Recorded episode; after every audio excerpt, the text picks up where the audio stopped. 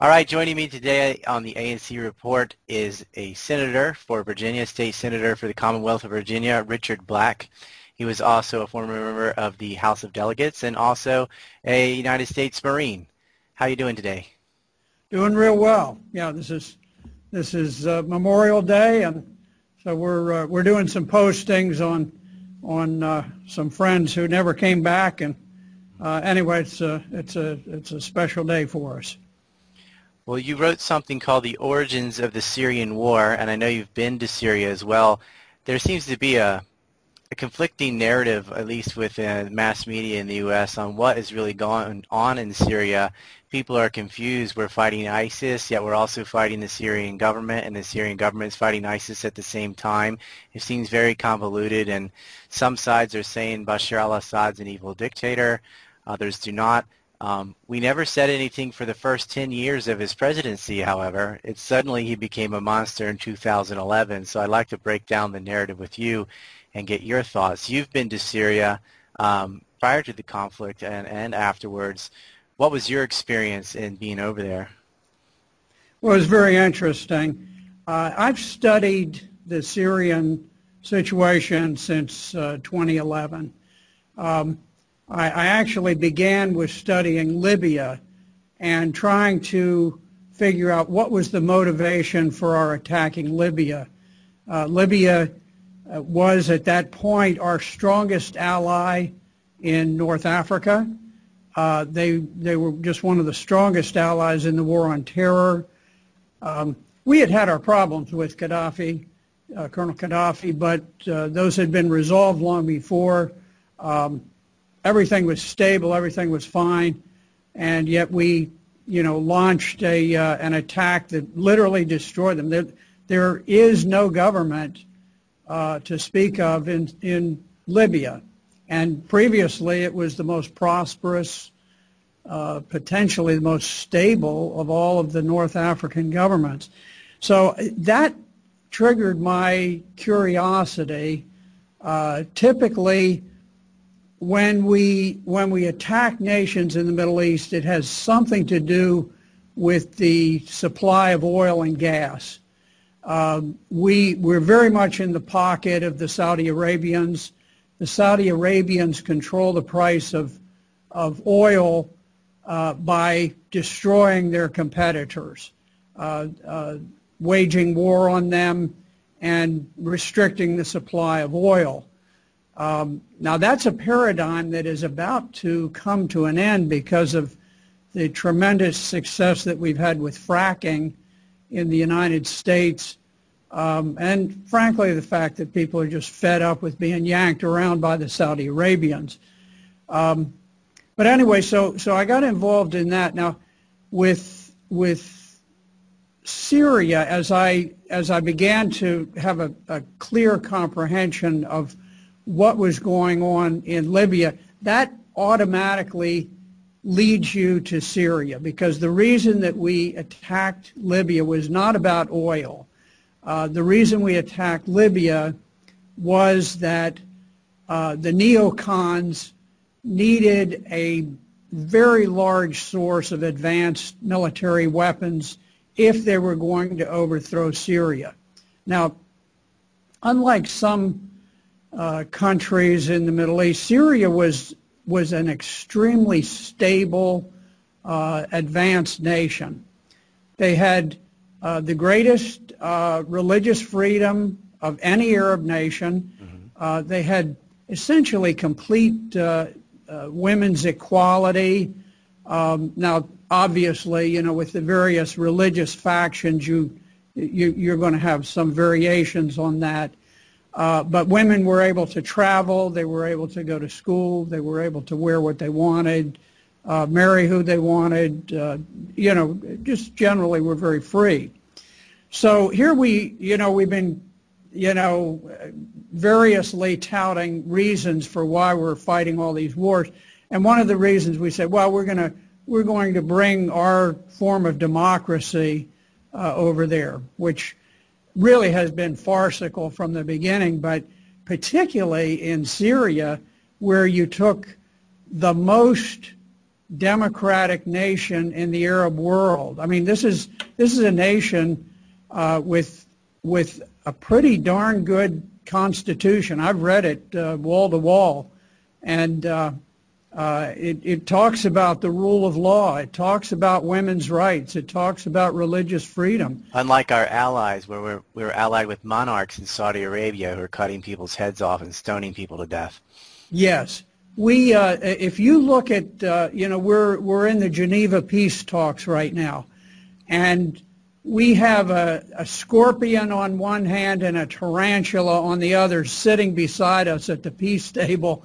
Uh, Saudi Arabia is demanding that Syria rewrite its very fine and very modern constitution. Saudi Arabia has no constitution whatsoever.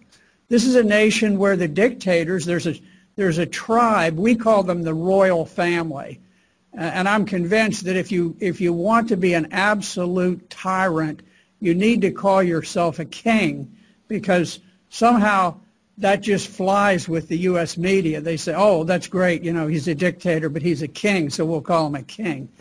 but, but the entire royal family is a tribe that has diplomatic immunity. So they go all over the world. They commit crimes. They, you know, they're involved in debauchery and everything else and but they do it under diplomatic immunity. They and got sometimes that. I want to point out they got that diplomatic immunity in 1976, a month before the CIA created the Safari Club, working with their intelligence agencies for the sole purpose of destabilizing countries in the Middle East for uh, financial reasons.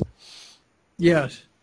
Well, and there's it's it's amazing that that Saudi Arabia would put out press releases saying that you know, there needs to be greater freedom in Syria or that they would insist that they rewrite their constitution. Uh, Turkey is doing the same thing. And when I say the scorpion and the tarantula, uh, uh, the tarantula is Turkey because you have uh, Prime Minister Erdogan who has said that he wants the powers of Adolf Hitler. Now, here we are. I mean, this is amazing when when we were trying to justify our war in Iraq, we were saying we're going to bring democracy. We're going to bring a, a modern Western type of government there. And here we are uh, with a man who would be Adolf Hitler and, and who admits it. Saddam Hussein was compared to Hitler. All our enemies are always compared to Hitler. Uh, the neocons were calling him Hitler and PNAC and the Weekly Standard. They referred to him as Hitler. And here you have Erdogan comparing himself to Hitler. And the media does mental gymnastics to excuse it. He wants to be the Fuhrer. And he's torn the Turkish constitution to pieces.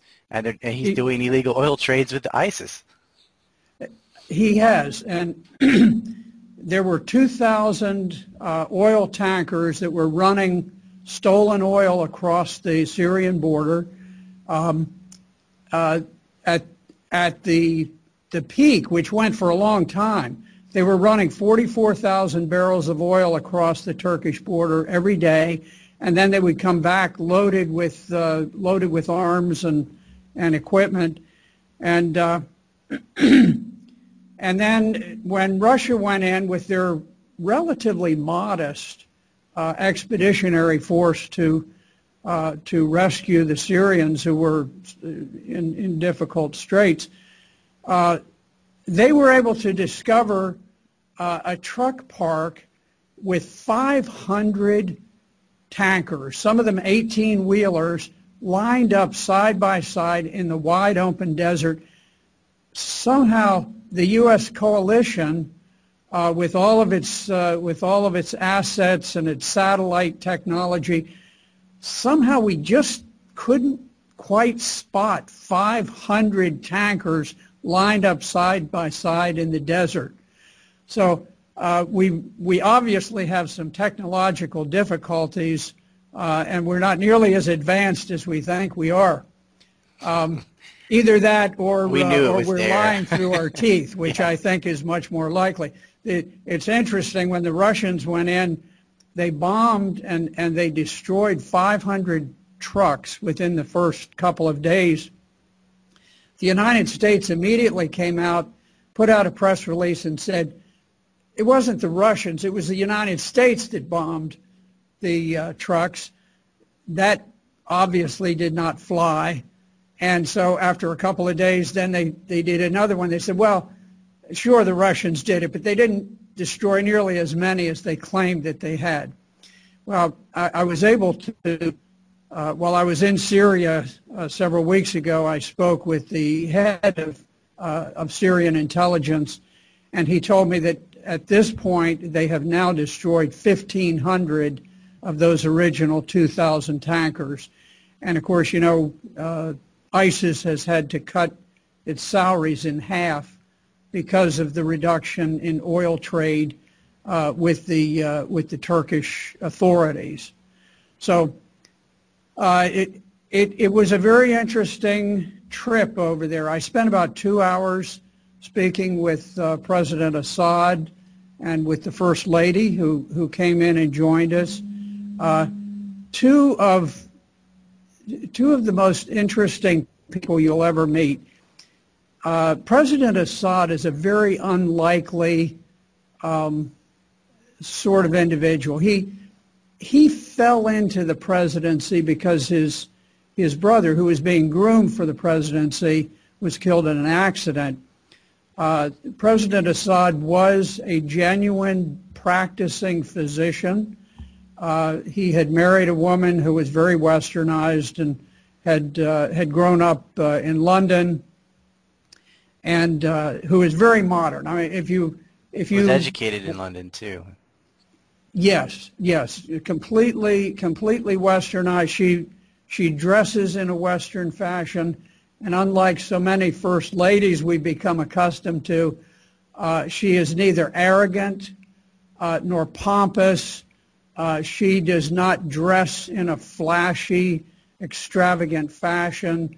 Um, if you pass by her in the uh, uh, at the grocery store, you'd simply say, "Oh, there's a very, very lovely young lady." Um, she is she is the more um, sort of outgoing individual. Uh, President Assad, he he's a very brilliant man, uh, uh, and he he is thoughtful. Uh, he's he's sort of a quiet. He's soft spoken. Uh, so this is the reason you know with with some of our other uh, people that we've brought down, we always like to uh, to show them how gruff and rough they are. It's very awkward to do it. So we only show photographs of President Assad. We never show him speaking because when you hear his voice, you say, this is a mass murderer? I don't think so. And I studied him uh, at the very beginning, six years ago. I studied him and his wife, watched videos of them, and it was it was interesting just to see it confirmed in person that this is literally who they are. They they told me this one thing that sort of was was kind of a, a fun thing.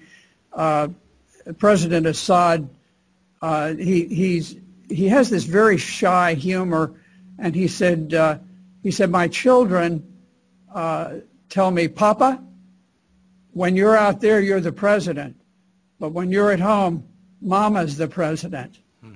And she she laughed because she she obviously is uh, um, she is not a, your your typical subservient um, uh, woman that you might expect over in the Middle East.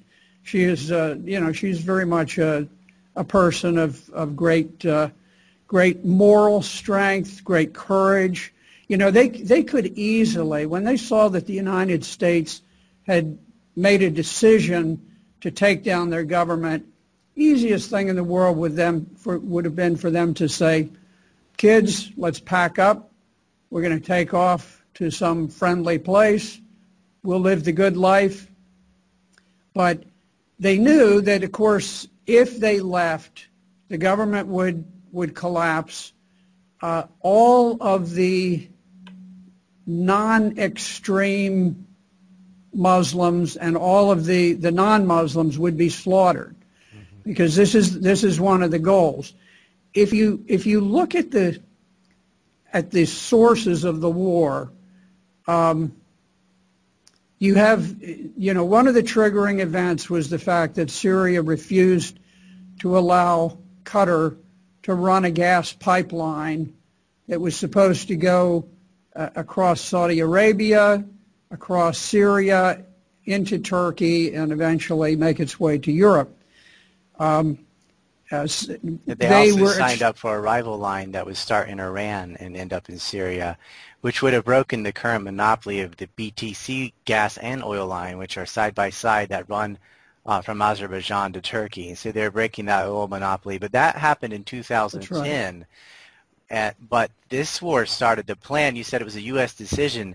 The U.S. decision to go into Syria was long before 2010. It was. You know, it, it's interesting. And there are people who track quite a ways back, and you can go a long ways back. I usually start when I'm discussing it so that people can comprehend with the year 2001. So right after the uh, the attack by Al Qaeda on the Twin Towers and the Pentagon, um, uh, uh, General Wesley Clark, uh, who was formerly Supreme Allied Commander Europe, which made him the the senior American general outside of the United States, outside of the Pentagon. Uh, he went, he visited with the Secretary of Defense, and then he went down in the war room and he spoke with one of his generals. And uh, over, over the course of a month, uh, he was down there. He knew that uh, we were going to invade Iraq.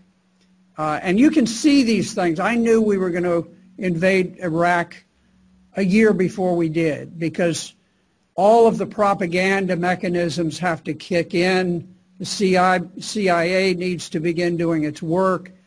Uh, you need to you need to demonize before you can kill. So all of this was underway. Yeah, they started that in 1998, and then after 9/11, they were able to rehash a lot of the lies they had said before. They retold as if it was current information. Yes, that's right. But anyway, so so General Wesley Clark is in there, and he asked the general um, a couple of months after 9/11. He says, "Are we still going into Iraq?" And the general says, "Oh, it's worse than that." And he pulls up a top secret document, and he says, "We're going to take down seven Middle Eastern countries in the next five years." Uh, they had received an order from the Secretary of Defense to begin drawing up uh, war plans. Now, it's, it's interesting to note that not one of those countries had ever taken any offensive action against the United States. Um, now, if we had added Saudi Arabia, which was very instrumental in the 9-11 attacks, might have been a different matter. But uh, they were not included. Uh, these were all neutral, non-belligerent countries, uh, which meant that uh, taking them down involved wars of aggression, which under historical standards have always been war crimes. Two of those countries were Libya and Syria. And so, so that's in 2001. In 2006, there was a detailed plan drawn up by the U.S. Embassy in Damascus, Syria, for destabilizing Syria. And uh, uh, the, uh, the plan had two things that, that really stood out. One is uh, the, the acting ambassador, the chargé d'affaires, uh, said, he said, look, you know, there's a tremendous amount of foreign direct investment coming into Syria because Assad was viewed as being a reformer, and so people were starting to, to put their bets on Syria that this was going to be an economic powerhouse. And so uh, the, uh, the acting ambassador said, we, we've got to smear the reputation of, of Syria so that we can stop this investment and we can cause de- deterioration in the uh, in the uh, economy.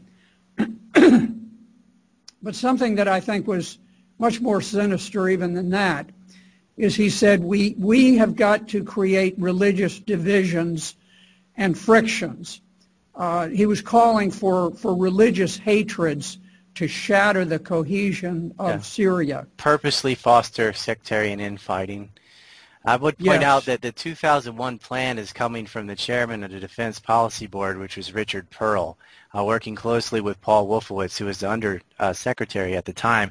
And he used to be the Defense for Policy and Planning in the State Department uh, during Iran-Contra. He's the one that worked with Ghorbanifar and Ledeen. And so that was another case where the U.S. was publicly denouncing something and privately we were supporting the Contras the whole time. And that seems to be the same situation where we're publicly denouncing these extremists. We say we're only helping the moderates, but again and again, we're not bombing ISIS's oil cartels. We're we're allowing the uh, Ahrar al-Sham to get prisoner swaps with 9/11 suspects out of jail, uh, with Robert Ford supported things like that. So it's that's important. By by 2006, you have another event, which was the uh, assassination of Rafiq Hariri in Lebanon, which was the pretext to move the Syrian military out of Lebanon. And this plan to foster sectarian infighting was an old Israeli plan from Oded Yinon, a strategist, which had laid this out for Iraq and Syria. And these same individuals, like Richard Perle, Wolfowitz, Libby, are the ones who are writing a clean break for Israel uh, and these policy papers, which dovetailed completely with the Syrian plan. The, the added interest was when you had overlapping energy interests on top of that, then you had this train wreck of the neoconservatives and Zionists together to fight Syria for, for different reasons, but all for profiteering and to foster uh, religious infighting, which is sad because now a quarter million people have died, and uh, none of them have uh, paid any consequences for their be, becoming architects for these wars. Now, it, it is true that there is a very, very sinister group of people uh, who we refer to as the neocons, and they they include the individuals that uh, that you mentioned. Uh, Bill Kristol is another one. Uh, there there are a number of these folks who who thrive on war and they uh, they profit from war. Uh, there's just enormous profiteering going on at the cost of of human lives on on both sides of the war. Um, but but all of this, this is going on in 2006. Now, it was not until 2011 that that the all of the events began to be triggered. There's, you have a you have a, a, suicide attempt, or well, a, a, suicide that was carried out in Tunisia. Now, people commit suicide all around the world every day of the of, of the year. Um, but for some reason, this particular suicide triggered the so-called Arab Spring. Now, the Arab Spring was was was promoted as being some sort of a tremendous desire on the part of of Middle Easterners to become more democratic and to have greater freedoms and so forth. And of course, this was a, a total fabrication. Um, it was, uh, it was uh, a covert action uh, by, uh, you know, probably all of the people who are involved in Syria today, uh, CIA, MI6, French intelligence, uh, MIT from, from Turkey, the, the Saudi intelligence people. Well, it's the All, same groups that helped finance the Mujahideen in Afghanistan, the same groups who worked together during Iran-Contra. It's, it's actually not only the same groups, it's the same people.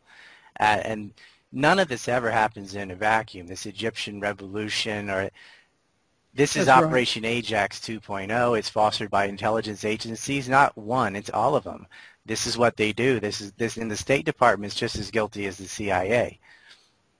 There, you know, I, was a, a, very brilliant fellow who, who kind of got me my start in, in politics, and he says, nothing ever just happens in politics. And so, uh, you know, you saw a, a very similar thing uh, with the with the Nazis, uh, with the burning of the Reichstag. True, there was a mad Dutchman who went in and who lit the fires, but instead of having a, a little fire smolder in a trash can in the huge Reichstag, he lit a match and all of a sudden the entire Reichstag, which is like the, the U.S. Capitol, went up in flames. Well, that didn't happen from one, one crazy Dutchman.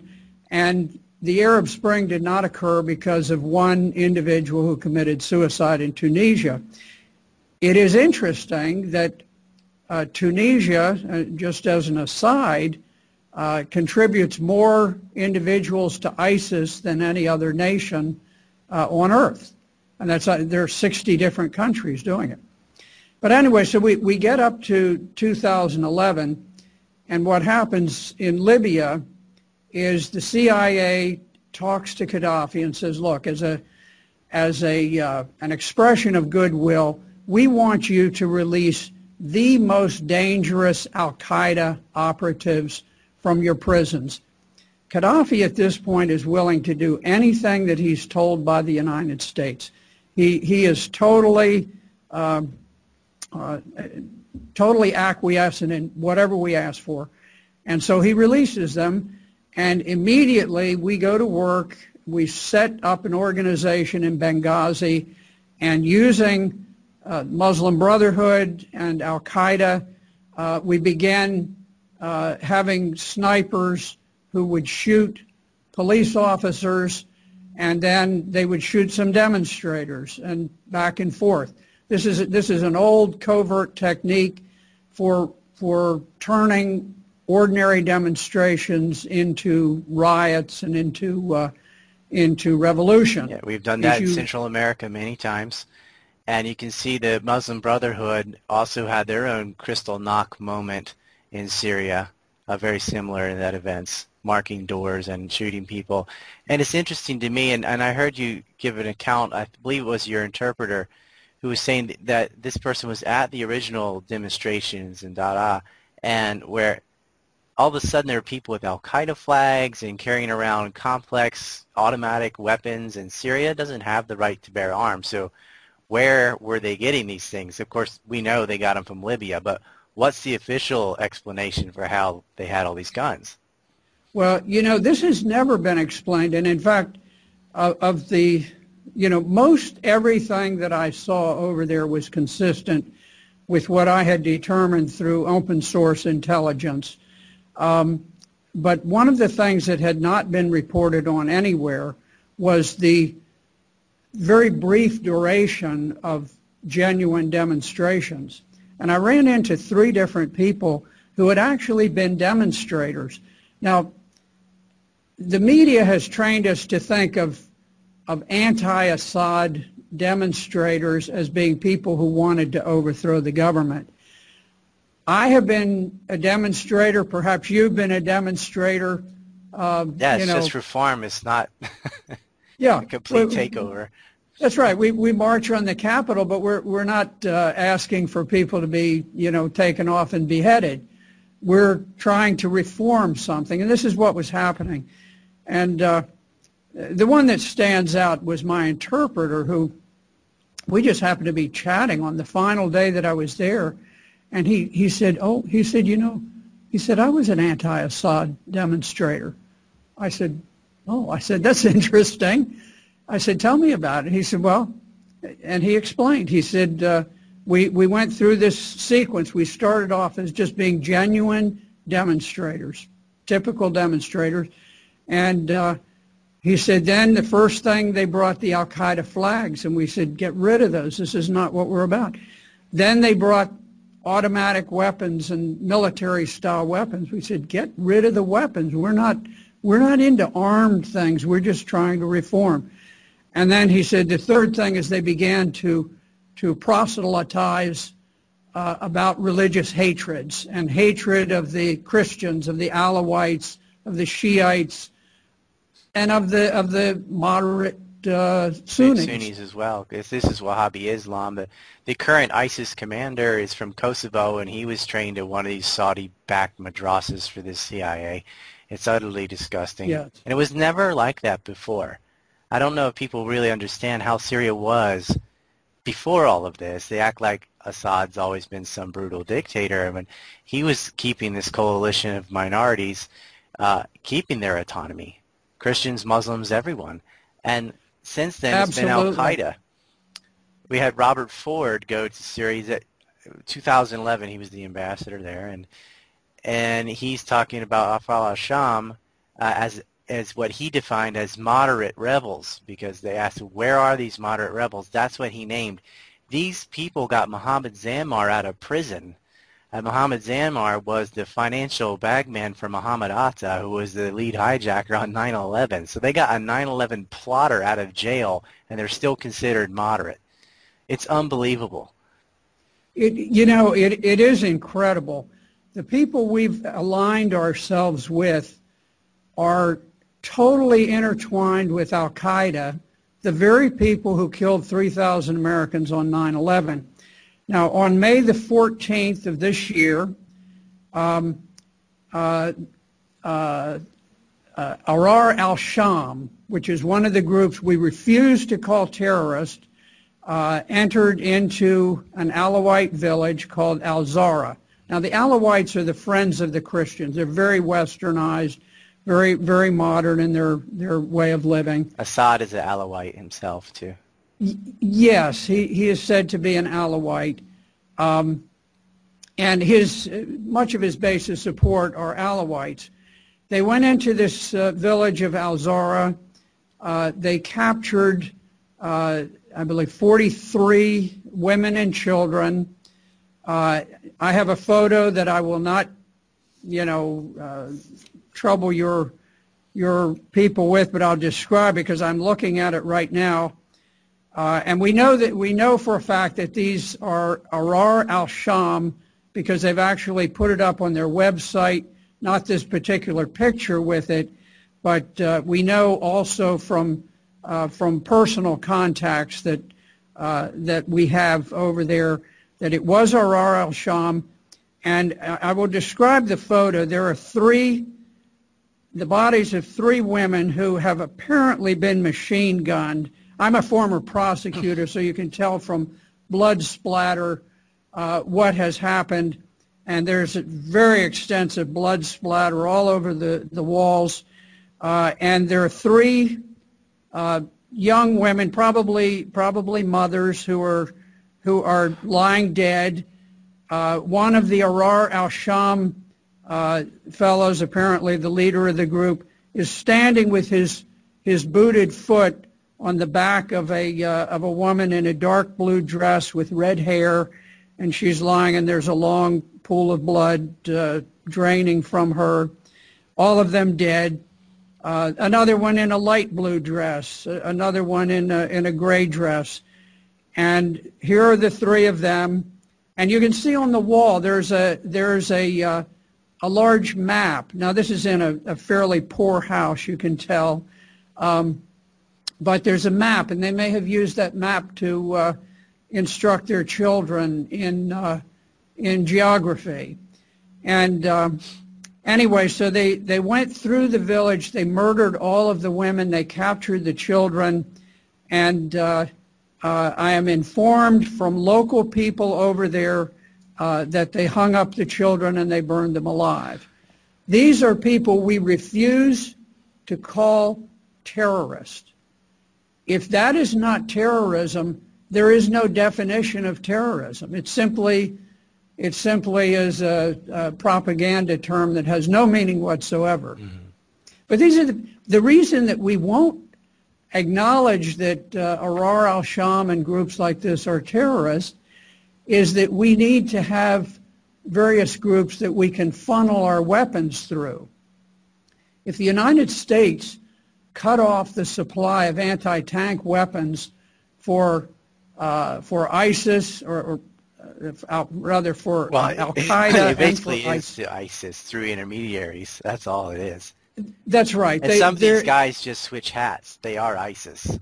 They're just ISIS. The, the same the same people supply them and it, it's sort of like competing drug cartels, and somebody is supplying the cocaine to both of them, and so you've got some some friction between the two, but but they're both trying to achieve the same same objective, and so we have to have some means of getting our weapons there. So that's why we've been reluctant to declare uh, these other groups as terrorists because that's how we send the anti-tank weapons.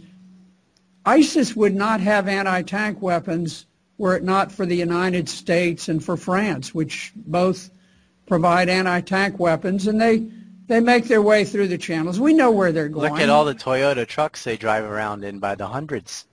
That 30,000. 30,000. Now this is this is old intelligence from maybe a couple years back. There were 30,000 brand new Toyota trucks. Now, if we were serious about terrorism, I have to believe that the President of the United States could pick up the phone and say, hey, um, could you guys just check your records and see uh, where those 30,000 trucks uh, went? And of course, they all, they all entered ports in Turkey because they all come across the Turkish border. Um, that was part of the non-lethal aid that Obama started with. That's right. It's non-lethal aid. Uh, they, purchased the trucks and then they purchased 23 millimeter uh, double double barreled cannon in Croatia. They mount them. It's very easy to do, and then you've got a very serious weapon, a, very deadly weapon.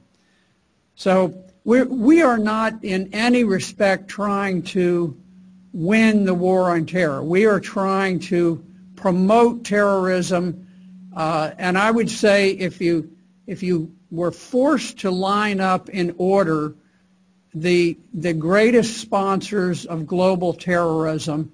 Number one would be Saudi Arabia because they provide the philosophical foundation and financing.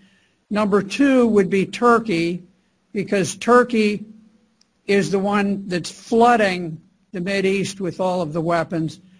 And number three probably would be the United States and I say that as a very patriotic American, but we are facilitating by, by, by choosing the, the freest and the most, the most democratic, really, of, of all of the Arab nations and going after it, um, we're trying to bring that down. If we bring down Syria, uh, as we have planned to do, then Al-Qaeda or ISIS, one of the two or a combination, will fly the dread black and white flag of, of Al-Qaeda over Damascus. They will consolidate a huge area under Wahhabism. They will slaughter all of the Christians, all of the Alawites. Uh, many of the many of the moderate Sunnis will will be slaughtered, and uh, and I think I think that Israel has been playing a very, very reckless, very dangerous game because if Damascus falls, Lebanon will fall, and Jordan, which is which is a, a very unstable nation at best, Jordan will fall. And then Israel, which is accustomed to having the Palestinians or, or, or Hamas on their borders, you know, where they do have some friction. You talk about the junior varsity. You compare those uh, individuals with these combat hardened troops yeah. of, uh, of ISIS and Al Qaeda who would then have seized the entire arsenal of, uh, of Syria, um, I, I really, I really don't think that there will be an Israel if they actually carry out what they're trying to do and they bring down Syria. Hezbollah has never attacked Israel. They've only defended attacks from Israel. Hamas has attacked Israel, but they're not remotely the kind of threat that ISIS would be. And and some Israeli generals agree with you. Netanyahu has one idea, and other Israeli generals who accept the Iran deal, they don't agree with uh, Netanyahu at all. And so there is tension within Israel uh, about these plans because they are kind of walking a tightrope. I, I do believe that they're not really sincere in overthrowing Bashar al-Assad. They're just sincere in the same thing with Vietnam and prolonging a conflict as long as possible so as many profits can be made as possible. We had our own DIA report. Michael Flynn talked about this where they knew they were fostering a Salafist principality and that was the point That was the whole Yes. goal, was to tear them apart and put them in perpetual war. Yes, and you know, I, I remember I was I was in Germany during the Cold War, and uh, was taking a flight home, and we had space available flights, and I looked up on the board, and there were flights to Jordan and to Riyadh and different places, and I thought, I wish I had a few days to go and just, you know, just go around as a tourist. Back in those days, you could have gone anywhere in the Mideast, out from from Iran to Saudi Arabia, Jordan, Syria, anywhere you wanted to go, and you could have gone in, in relative safety. Interestingly, Syria uh, was rated by the United Nations as one of the five safest nations on earth.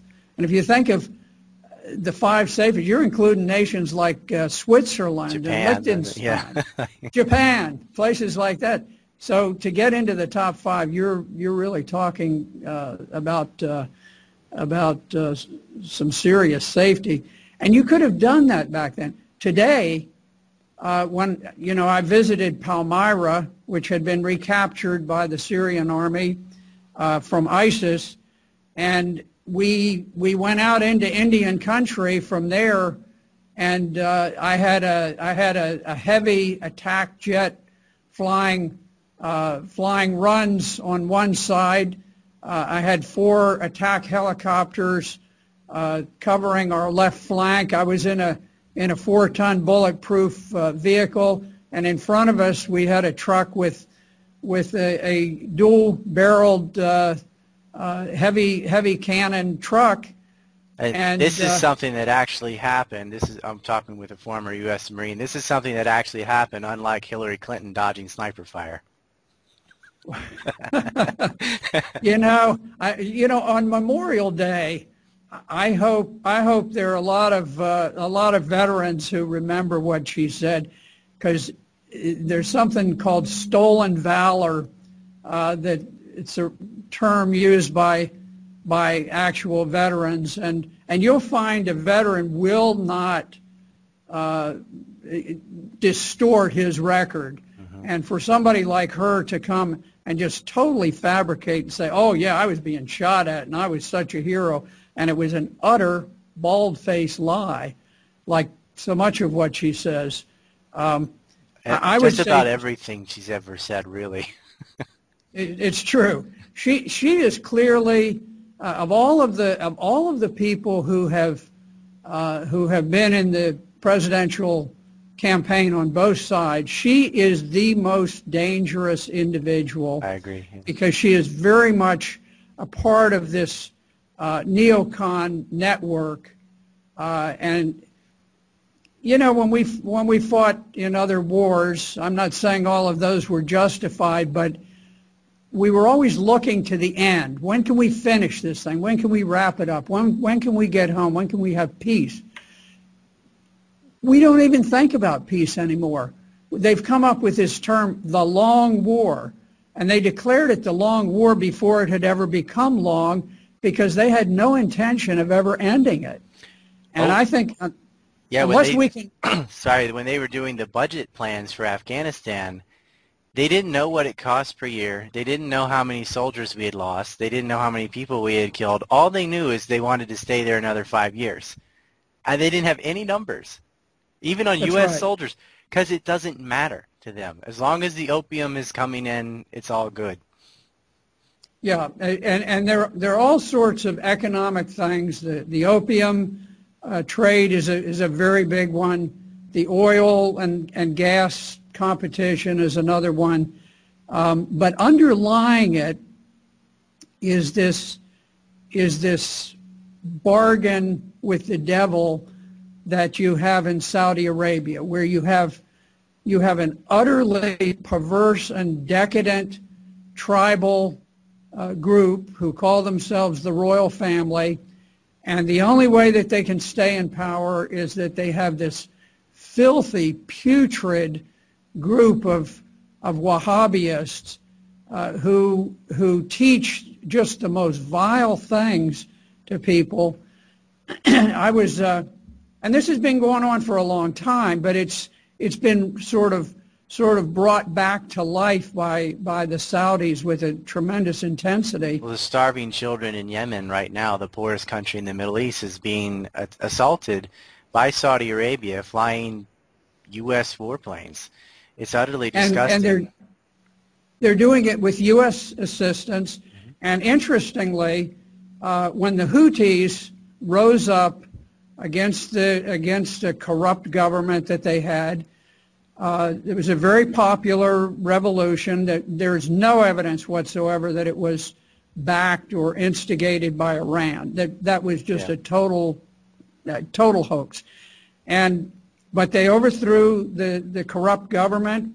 And one of the first things they did is they began to drive into the areas that had long been held by Al Qaeda. Now, the United States had a had an air base in Yemen under the, the corrupt old government, and every once in a while we go and we we do a drone strike and and pretend like we were doing something against Al Qaeda, and all of a sudden the Houthis take over, and they're sweeping the uh, the Al Qaeda people from you know hundreds and hundreds of miles of territory that they had held for years and years. So we had to get in immediately on the side of the Saudi Arabians because the Saudi Arabians are Al Qaeda. Mm-hmm. They are the they are the instigators. They are the financiers of Al Qaeda.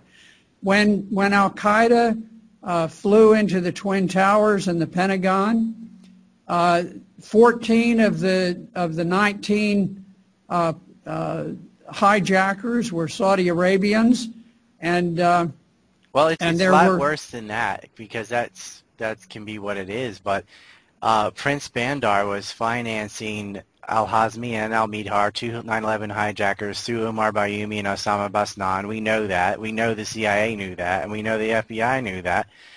And nothing happened. They're living in the U.S. with their real names, and these Saudis from Bandar Bush directly through two intermediaries through Riggs Bank, and living in California, giving them checks, giving them money, supporting them financially. We they tracked them to Malaysia uh, uh, Al Qaeda summit meeting. They had uh, Al Hazmi had been involved in the uh, bombing of the USS Cole and got out of prison at, somehow. All of them did. And then they're living in California openly with financial support from the Saudis, from not just Saudis, from the Saudi, the head of Saudi intelligence. And Cofer Black and Richard Blee and George Tenet were well aware of this the entire time and they didn't do anything. So yeah, Al-Qaeda is Saudi Arabia, but with a green light from Uncle Sam. Because we work with these same factions fighting the Soviets when we financed the Mujahideen and who set up BCCI, the bank where they laundered all the money in and all the narcotics traffic. It came right out of uh, Prince bin Faisal and Bandar Bush. Same people, same individuals. And that was set up by Bush's father and Ted Shackley and the same people that were running the Phoenix program in Vietnam and on the heroin and all the disastrous stuff from the 70s. It doesn't change. But people forget the 70s and the 80s and the 90s and they act like Al-Qaeda popped up in 2001. Well, we've been financing Al-Qaeda before 9-11 and we're financing them after 9-11 and it really makes you want to question, well, what was going on on 9-11? Are they double crosses or what, what was going on there? Well, it you know, when I first heard that about 9/11, I, you know immediately just dismissed it. I thought this is just too absurd. But I, I, have to say that uh, there there's a little uncertainty in my mind about uh, about what happened. This was not the first attack by this by the same group on the Twin Towers. Right. Uh, the Blind Sheik, uh, again, uh, trained in, in Saudi Arabia had tried to bring down the Twin Towers previously. And I tell you something amazing. If you go back um, to the Second World War, uh, there was a there was a, a landing of a group of uh, of German spies on the coast, and they were supposed to do some things. They were captured. My grandmother and, caught one of them. is that right? Yeah, my grandmother and her mom, my great grandmother caught a uh, it was an Austrian spy on the shores of North Carolina where they the U-boats were sitting there in the Gulf Stream and sinking merchant marine ships and they had spies and they were mailing maps back and forth they said, or they were mailing books but my uh, great grandmother was the postmaster and she knew that it couldn't have been books they were mapping out the shoals and sands. And so my grandmother chased him down on her horse and uh, captured the man and his wife, and uh, she met the president and everything. Isn't that something? That that's very interesting. Well, this this particular group I'm thinking of, they captured them, they tried them within you know a very short period. it was less than a month, and uh, and they were hanged almost. I I think from start to finish, it was about a month that.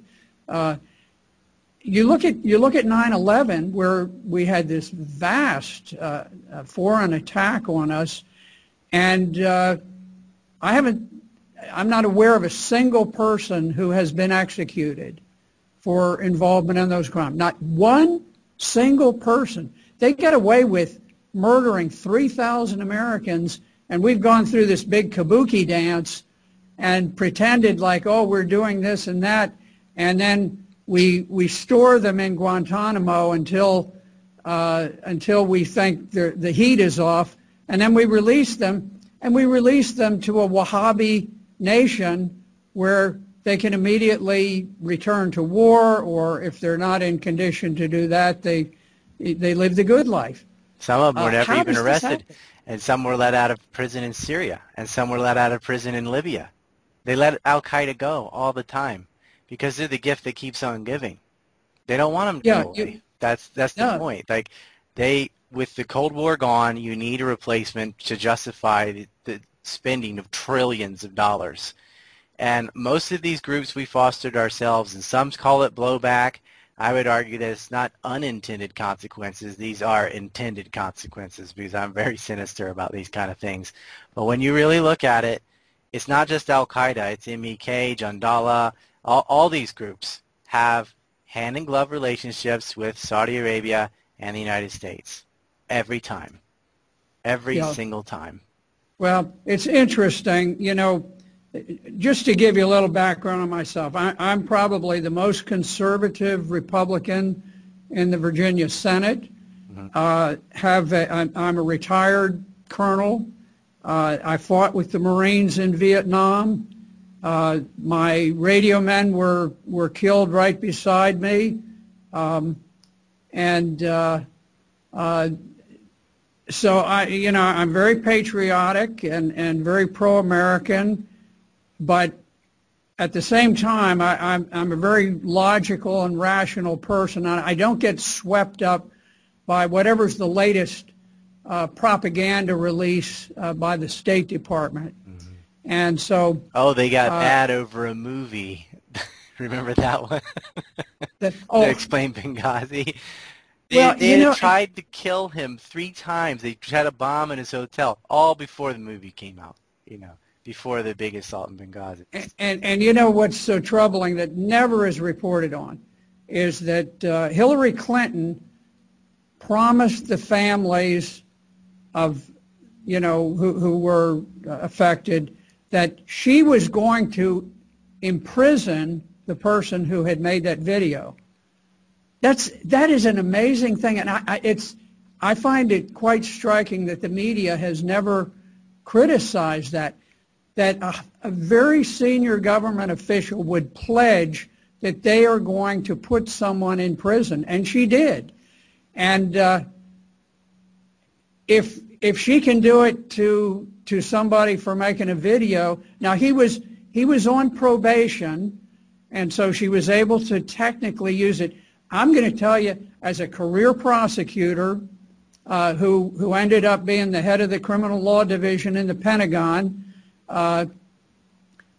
this, this fellow, for that probation violation, uh, would never, ever have gone to prison if it was just for making a video that was controversial about uh, religious matters. Just offensive. So what? I mean, you don't go to jail for that. But Hillary Clinton will prosecute a person like that, and yet she's defended child rapists. She had her Senate campaign financed by Marc Rich, who was on Interpol's most wanted list, and then her husband gave him a pardon his last hour in office, along with Pincus Green and four other criminals who were involved in the, the, worst things you can imagine. I can't even, I don't even want to say what they were involved in. But Marc Rich everyone knows about his tax evasion and Glencore stealing from Zambia and copper mining and Russian oligarchs and all of that, but it was a lot dirtier than that, what they were doing. And the fact that he's on Interpol's most wanted list and he openly financed the campaign and then pardoned and he, and Clinton took heat for that, but I'm not hearing it now, you know. She's she could become president. That's a very serious threat. And she wants to bomb Iran, you know. And she completely toes the line on Syria, on everything. She's bought and paid for by these same factions and it's just utterly disgusting to me. She wants to put someone in jail for making a, an offensive movie but she'll defend a man raping a 12-year-old. She'll have war criminal like Interpol's most wanted list criminals that help starve Russians to death and and sell people, selling people, sex slavery. That those kind of guys. That's who the Clintons are with, and these these are literal monsters. And I'm not a super conservative or anything. I'm a libertarian, but I I call it like I see it. And and Hillary Clinton is one of the most disgusting human beings in politics in any country, and she cannot become president. It, you know, worshiping the military or worshiping uh, foreign escapades is not patriotism. America is built on philosophies of personal liberty and freedom. That's what makes you a patriot, is supporting freedom and peace and trade, not dominance because uh, we are stronger than anyone so we can go you, you know become the world's policeman it was never supposed to be set up like that. So I would argue that real patriots uh, are very judicious and logical and look and say, is this necessary for us to be aiding Al-Qaeda or Saudi Arabia, allowing them to bomb Yemen or uh, or Bahrain or Baluchistan or any of these places where we support despots? the the coup in Honduras. Hillary Clinton was instrumental in the coup, and and now it's one of the most violent places in the world. And somehow, none of it sticks to her. I don't know how she beat out all the other candidates. O'Malley was openly anti-war. He didn't get any support from Democrats. Uh, she's beat out Bernie Sanders and the rest of them, and she's doing well in the polls. And I just don't understand it. She has screwed up everything she's ever attempted to do, and lied about everything she's ever said and the media it, it, it is amazing that these people never are held accountable for for what they have done. Uh, you look at John McCain, who was very instrumental in overthrowing the government of Libya, mm-hmm. and today the only thing we talk about is is Benghazi and the the death of the ambassador there. That's not the real story about Libya. The story about Libya is why did the United States attack a neutral, non-belligerent, allied country? Who had uh, disarmed, too. Gaddafi had disarmed in 2003. Uh, got they got rid of their WMDs. They ended their nuclear program. They were he was capitulating to everything, and uh, it wasn't just the United States. All of NATO ganged up on Libya and left it to pure anarchy, the bad kind, run by warlords and Al Qaeda affiliates. It's like that right now, and no one like yeah, you're you're absolutely right. It's all the the criticism that there is is this bubble around Benghazi and the ambassador. What about the country of Libya? And Hillary's laughing about a man being sodomized by a knife and murdered on film. We came, we saw, he died. Ha ha ha.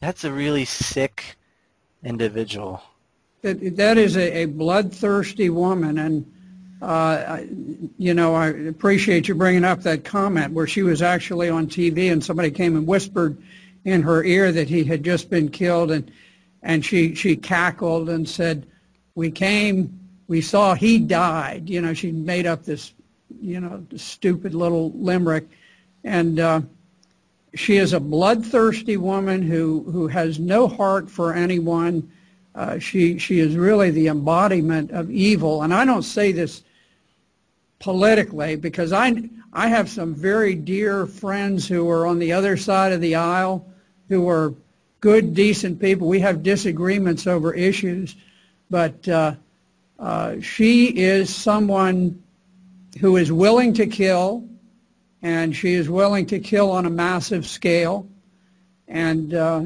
I, th- I think she's a great danger to us. Um, She supported but, the sanctions that killed half a million children. And I wanted to ask you a quick question about sanctions in Syria. Is it true they're actually forbidding um, prosthetic limbs and cancer medications from going to Syria? What's the purpose for that? Yes, what they're doing, they have. There, there was just a uh, there was an editorial in the Washington Post about two days ago, and they were they were going on and on about uh, about the sieges that were being run. Now they only talk about the sieges by the Syrian army. They never talk about the ISIS siege on Deir al-Zor, which may be the biggest one in the whole country. I'm not sure, but uh, it's always one way. But if you look at it from from a global perspective, the most damaging siege that's being waged is being waged by the United States through its sanctions on Syria.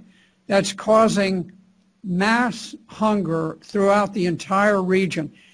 Part of the reason, and a significant part of the reason that we have a refugee crisis is because the United States has imposed currency restrictions and they will not let Syria engage in the in the market uh, in the market through the exchange of uh, of Syrian currency. Uh, I was told I went to a I went to a hospital in Damascus where they treated many war amputees, and I spoke with many of them. Very patriotic people. They, I got to say, it it kind of breaks your heart. You talk to people and you you recognize their courage despite the fact that they've lost limbs. And uh, and the the hospital director told me that uh, because of the financial sanctions, uh, that uh, the United States has blocked them from receiving prosthetic limbs. And apparently they had, at the time that I spoke, they had a, a waiting list of 600 cancer patients and they had they had asked for some relief so that they could receive cancer medication, mm. and they were told, "Forget it, you're you're not getting anything." So we we are willing to let people die of cancer. We are willing to let people go without prosthetic limbs in order to carry out uh, this this goal of toppling the freest country in the Middle East it's uh, it, it's a really cancer you know, patients was, are left to die, but it's okay to arm Al Qaeda rebels who are machine gunning women in the floor. Yes. Yeah. Yes, and those. Uh, so it goes on and on, and you know I. Uh, and why do people uh, hate us? and they do. I bet. They, they used to love us. Yeah. You know, I, I'll tell you, I can remember a time when you'd go around the world and with rare exception, people loved Americans. They thought we were the greatest people in the world. Today, you go to the Middle East. Now, I, I for for reasons that I have difficulty comprehending, the uh, the Syrian people because they're such warm, loving people. They're they're very accepting. Wherever I went, um, I think they just they wanted an American who would say, "Look, please tell people the truth. Please let them know." Uh, the people are tremendously supportive of President Assad, mm. and the the Assad government probably has 75 percent uh, of the entire population under its control. He'd have to, or he wouldn't survive. I mean, he, he never. You, you think of what you think of what happened with Hitler. There were probably eight attempts on his life during the war. This war in Syria has has been of similar intensity to the Second World War in that location, and um, there have been certainly many opportunities. There has never been an attempt on President Assad's life. Why? Because the people love him, and they realize that if if he leaves office, the country will come unraveled and, and they'll be slaughtered, and they don't want to be slaughtered. So um, Uh, you know, the, uh, the Joint Chiefs of Staff in the summer of 2013 became so deeply concerned about the uh, strategic implications of a potential collapse of, of Syria that they tasked the Defense Intelligence Agency with doing a complete review of Syria and rendering formal findings. DIA uh, did a complete scrub of the intelligence. They came back and they rendered three findings. Number one, Assad must not leave office. If he does, Syria will dissolve in chaos just as Libya has. Number two, Turkey is an incredible problem because they're supplying ISIS with weapons. Number three, there are no moderate rebels.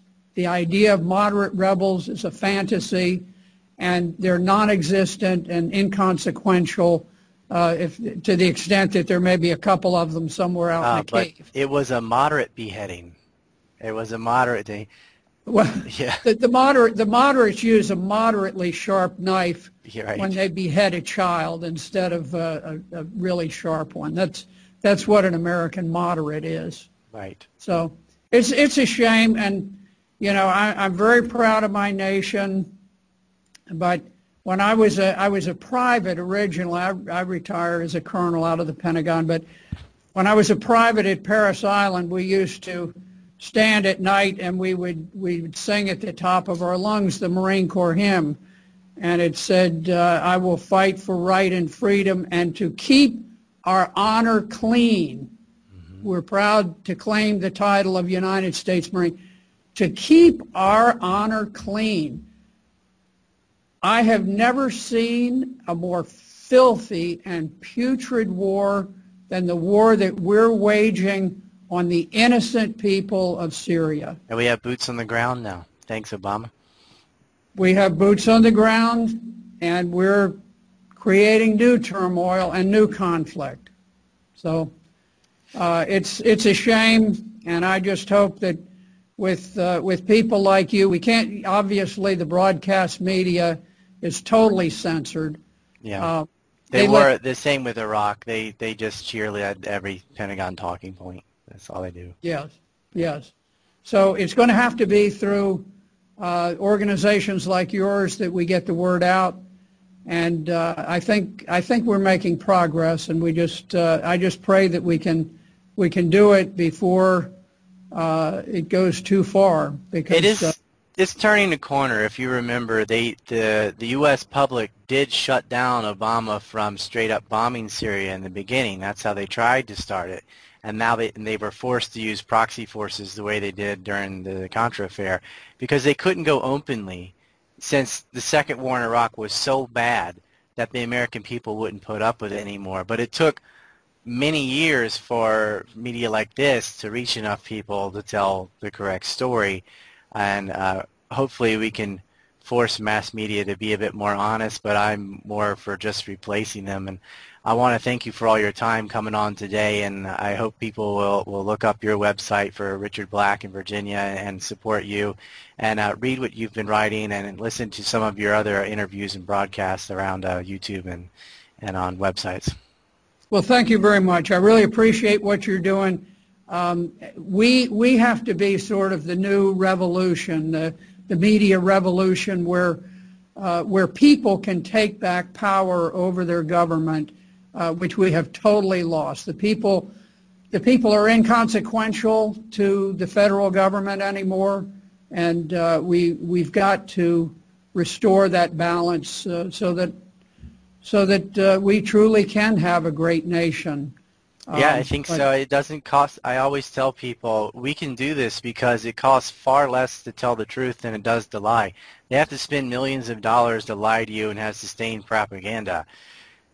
For a tiny fraction of that, we can have real uh, uh, alternative and honest media because we we don't need corporate backers and all that. All you have to do is tell the truth. Uh, I, I made this little ribbon when they had to support the troops. I made my own. It says "Stop killing people." It's that simple. I mean, you, you think that's not I controversial, but I love it. it's It's great. simple. Quit Well, listen, killing each other. It's been great talking to you, and uh, please keep up the good work. You're, you're definitely doing wonderful things. Thank you, sir, and uh, continue on. Okay, thank, okay, thank you. Bye now.